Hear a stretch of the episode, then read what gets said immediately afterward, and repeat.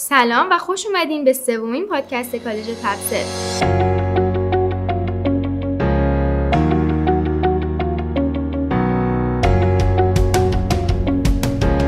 من نازنین قاسمی یکی از اعضای تیم محتوای تبسل هستم و مهمان این قسمت ما آقای علی سلطانی مدیر محصول متریکس هستند. به دلیل طولانی بودن این مصاحبه تصمیم گرفتیم که مصاحبه رو در سه بخش مجزا انجام بدیم. در بخش اول قرار درباره خود پلتفرم متریکس و سرویس های اون ایده شکلگیری متریکس و رقبای متریکس به عنوان یک پلتفرم آنالیز موبایل مارکتینگ ایرانی صحبت کنیم. در بخش دوم به صورت تخصصی درباره attribution گفتگو کنیم و بخش سوم هم به تقلب های موبایلی که یکی از مهمترین دغدغه های اپ های ایرانی هست بپردازیم. خب آقای سلطانی لطفا خودتون رو برای مخاطبان کالج کالج تفصیل معرفی کنید و یکم از پیشینه تحصیلی و کاریتون بگین سلام. علی سلطانی هستم مدیر محصول متریکس و پیشینه تحصیلی و کاری هم خیلی بخوام پیچیدش نکنم. فارغ التحصیل دانشگاه شریفم دکترای هوش مصنوعی بودم. بعد از اون تقریبا انتهای در واقع تحصیلاتم شروع کردیم. شرکت پگاه داده کاوان شریف رو تأسیس کردیم که در واقع کل تاسیس شرکت و تا اینجا اومدنش یعنی تبسل و میدیات و چه می‌دونم محصولات دیگه میشه پیشینه کاری من درسته. ایده شکلی متریکس چی بود؟ و اینکه اگه اجاز کاربران ایرانی رو تحریم نمی‌کرد بازم به راه اندازی متریکس فکر می‌کردین؟ واقعیتش اینه که آره دلیل اصلیش اینه که خب ایده متریکس از اینجا اومد که ما دیدیم یه بخش قابل توجهی از کارهای technical مربوط به attribution و این چیزهایی که داره در واقع توی بازار انجام میشه توی خود ایران انجام نمیشه و داره مثلا یه بخش قابل توجهی از پول advertiser تبلیغ دهنده داره میره خارج ایران. و خب این اتفاق طبعا اونم به صورت دلاری. و خب این اتفاق داشت به شیوهی میافتاد که ما می‌دیدیم ارزشش رو نداره. یعنی شما یه هزینه پرداخت می‌کنین بابت اینکه اجاست اتریبیوشن انجام بده. این هزینه یه درصدی از پولیه که شما بابت یه نصب میدین. و تبلیغ دهنده ایرانی داشت مثلا چه می‌دونم 2000 تومن 3000 تومن هزینه بابت نصب می‌داد. در حالی که 200 تومن 300 تومن داشت بابت اتریبیوشنش می‌داد. و مثلا بوده 10 درصد از هزینه هاشو تشکیل می‌داد. در حالی که توی خارج ایران این اینطوری نیست. طرف هزینه نصبش مثلا دو دلار سه دلاره. در حالی که هزینه اتریبیوشنش یکی دو سنته. پس اونجا تقریبا ده برابر به نسبت کمتر. و خب این ارزشش رو نداشت. برای همین هم ما شروع کردیم به این فکر کنیم که اوکی می‌تونیم با یه هزینه خیلی کمتری همون خدمات رو ارائه بدیم و احتمالا یه اجی داریم نسبت به اجاس که مسئله رو حل می‌کنه. و واقعیت اینه که مت راه اندازی متریکس پیش از این شکل گرفت که اجاس بخواد از ایران بره.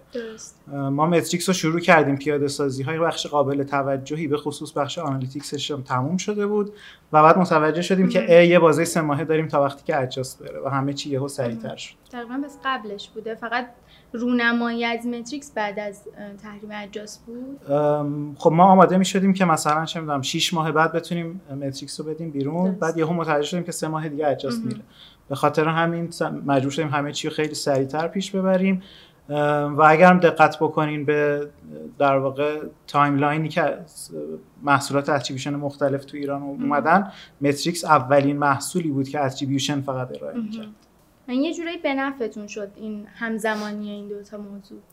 به نفع که واقعیت اینه که آره از این لحاظ که طبعا تحریم یه محصولی که شما می‌خواین ارائه بدین و وجود نداشتن رقیب خارجی به نفع اما از این لحاظ که مجبور شدیم خیلی سریعتر کار رو پیش ببریم خب برای محصول خوب نبود. یکی از سوالایی که تو ذهن خیلی از کاربرا و حالا مشتریان تپسل متریکس ایجاد شده اینه که درباره نحوه و مدل همکاری متریکس و تپسل هست. لطفا در این مورد یکم توضیح میدین. یه نگرانی به حقی وجود داره و اون اینه که متریکس و تپسل هر دو متعلق به یه جان و مثلا اینا اوورلپ دارن و آدماشون یکی هن یا هر نوع نگرانی از این جنس که خب نگرانی به حقی هم هست. منتها بعد دیدی که نسبت به متریکس همیشه وجود داشته اینه که یک محصول کاملا جدا از محصولات تبلیغاتی شرکت پگاه مثل مدیات یا تبسل و نه نیروی انسانیش اوورلپ داشته یا داره الان. و به لحاظ شرکتی هم جدا بود و منابعش از جای دیگه ای میاد. بنابراین و ما هم به عنوان متریکس همیشه علاقه مند بودیم که شرکت های دیگه ای که توی حوزه تبلیغات دیجیتال کار می‌کنن بتونن بیان روی متریکس سرمایه گذاری کنن و این یه چیزی باشه که در اختیار همه بازار قرار بگیره همه بازار نسبت بهش احساس امنیت داشته باشه. تجربیات کاریتون توی تپسل کمکی هم بهتون کرده توی راه اندازی و launch متریکس؟ صد البته همینطوره. تپسل خب یه محصول تبلیغاتیه که تقریبا توی ترم های مختلفی که توی بازار شکل گرفتن اولین بود. مثلا نصب یا CPI رو اولین بار تپسل معرفی کرد. و اینکه سیستم های attribution استفاده بکنیم هم باز توسط تپسل خیلی گسترش داده شد توی این بازار. هرچند کسای دیگه مثل دیجیکالا پیشتر از ما بهش فکر کرده بودن چون تبلیغات نصبی قابل توجهی داشتن حتی همون موقع. این از این. یه بخش دیگه اینه که خب ما توی تبسل تعداد بسیار قابل توجهی کمپین اجرا کردیم. با تعداد بسیار قابل توجهی از تبلیغ دهنده ها سر و کار داشتیم. بنابراین می‌دونستیم که چی می‌خوان چی احتیاج دارن و یه چیز دیگه که خیلی مهم بود این بود که ما می‌دونستیم که فراد چیه. درست. و از نزدیک لمسش کرده بودیم توی پابلیشرامون دیده بودیم توی شبکه های تبلیغاتی خارجی دیده بودیمش و می‌دونستیم داره چه اتفاقی توی بازار میفته وقتی شما ماهی یک میلیون نصب رو ترک می‌کنید توی تبسل که مثلا این مربوط میشه به حدود دو سال پیش طبعا از این یه میلیون نصب میگردید ببینید اطلاعاتتون کجاش مشکل داره چی میشه بهش اضافه کرد. و خب همه اینا خیلی کمک کرد که ما بفهمیم تو متریکس چیکار بکنیم. درسته. خب بپردازیم به متریکس خیلی ها سوال دارن که اصلا متریکس چیه؟ چی کار می‌کنه؟ و خدماتش شامل چیا هستش؟ کاری که متریکس انجام میده در واقع اصطلاحش میشه mobile measurement platform یعنی پلتفرم اندازه‌گیری در حوزه موبایل. حالا این اندازه‌گیری توی حالت متریکس و اکثر mobile measurement platform ها چیزی که به چیزی اشاره داره که بهش میگن attribution attribution هم در واقع به این معنا هست که شما دو تا اتفاق موبایلی رو به هم مرتبط بکنید. که خب پرکاربردترینش اینه که من بتونم کلیکی که توسط یه کاربر انجام شده رو ارتباط بدم با نصبی که توسط اون کاربر انجام شده. کلیک رو کی انجام میده؟ کلیک رو یه کاربری انجام میده که روی گوشیش داره یه تبلیغی رو می‌بینه. و خب این تبلیغ می‌تونه مثلا فرض کنید توسط app X داره تبلیغ نشون داده میشه. در حالی که نصب و همون کاربر انجام میده و app Y رو مثلا که تبلیغ شده بود داره نصب می‌کنه. اینکه من بتونم از روی نصبی که روی app انجام شده بفهمم که کلیکش کجا انجام شده و این کلیک مربوط به چه تبلیغی چه شبکه تبلیغاتیه این میشه در واقع attribute کردن یعنی نسبت دادن کلیک به نصب. حالا نسبت دادن می‌تونه نسبت دادن کلیک به نمایش تبلیغ باشه می‌تونه نسبت دادن یه اکشنی مثل مثلا register به کلیک باشه. اینا همش میشه attribution ولی پرکاربردترین حالتش همینه که من از روی کلیک از روی نصب بفهمم کلیکش کی بوده از کدوم شبکه تبلیغاتیه و بتونم اینو اندازه‌گیری کنم third party هم توضیح میدین یه مقداری؟ third party در واقع یعنی اینکه شما یه موجودیتی دارین که از تبلیغ دهنده حالا توی کار ما در واقع به این شکله که از تبلیغ دهنده و ناشر. از هر دوتا جداست. ناشر طبعا کسی که تبلیغ رو پخش می‌کنه تبلیغ دهنده کسی که داره خرج می‌کنه تبلیغش پخشه. third party معمولا اونیه که از جفت اینا جداست و در نتیجه می‌تونه به صورت داور به صورت arbiter عمل بکنه و بگه که آیا تبلیغ دهنده باید یه پولی رو به ناشر بده یا نه. درسته. متریکس هم در واقع یه third party محسوب measurement platform mobile measurement platform همه third party محسوب میشه. درسته. متریکس و Adjust تفاوتایی با هم دارن؟ اینو می‌تونین توضیح بدین؟ متریکس و Adjust طبعا تفاوتایی با هم دارن. که مهمترینش در واقع اینه که اجاس خیلی قبلتر از متریکس بوده طبعا اینو همه می‌دونن. یه مقدار ویژگی ها و feature هایی که داره بیشتره. سعی می‌کنیم تو متریکس همون ویژگی ها و بهتر از اونا رو در واقع ارائه بدیم. ولی مهمتر از اون به نظرم اینه که متریکس پایه analytics ش بیشتر از Adjust ه شما توی Adjust پایه همه چی رو attribution می‌بینین در حالی که توی متریکس یه بخش قابل توجهی از کار analytics و تحلیل اینه که کاربر چیکار کرد و این عملش چه ارتباطی با اعمال قبلیش داشته درست. انگار که Adjust قبل از نصب اپو داره track می‌کنه ولی متریکس هم قبلش و هم داخل اپو و رفتار کاربر رو. یکی از سوالایی که بعد از تحریم اجاس پیش اومد و اینکه همه کسب و کارهای ایرانی دنبال یه اتریبیوشن مطمئن بودن این بود که چرا کسب و کارهای ایرانی باید به جای استفاده از پلتفرم‌های خارجی و قدیمی تر از یه سرویس ایرانی و نوپا استفاده کنن که خب حالا تجربه هم در این زمینه نداره؟ سوال خوبیه. اجاست در واقع سرویسی بود که بیشترین استفاده رو توی ایران داشت و خب بعد از اینکه تصمیم گرفت از ایران بره اکثر تبلیغ دهنده ها شروع کردن دنبال این بگردن که خب با کی کار بکنن. و خب option های خارجی خیلی روی در واقع بسته شد روی ایرانی ها به خاطر تحریم هایی که وجود داره و هنوز هم وجود داشت و هنوز هم وجود داره.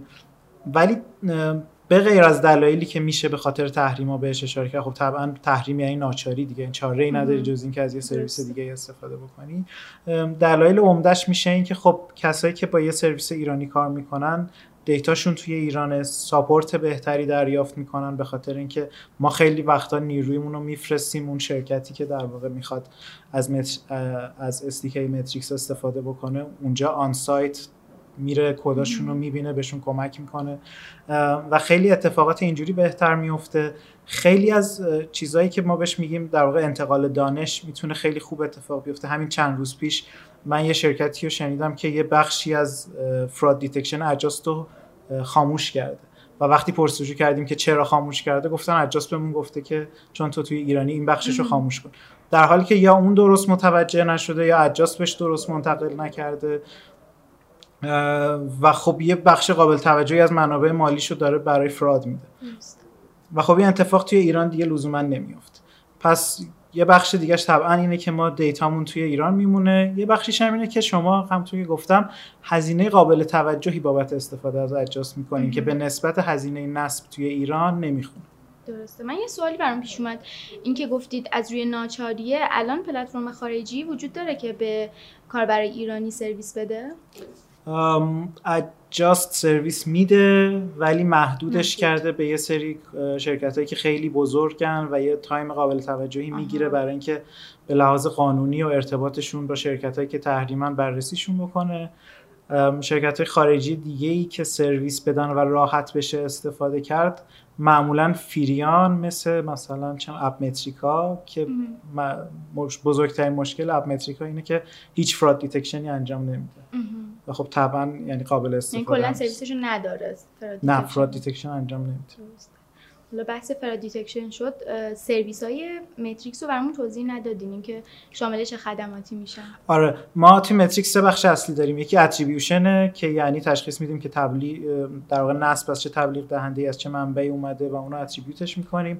بخش دوممون که بخش قابل توجهی هم هست بخش analytics ه که تحلیل می‌کنیم که چقدر کاربرا دارن از اپ استفاده می‌کنن چند تا session باز کردن طول session ها به طور متوسط چقدره چه event هایی رو انجام میدن ارتباط تایمی این event ها به هم چیه و یه سری funnel و اینام داریم که کمک می‌کنه تشخیص بدیم که مثلا کسایی که رفتن اپو باز کردن و سبد خریدشون رو پر کردن. حالا چه درصد از اینا اینا در طول زمان اومدن event خرید رو انجام دادن.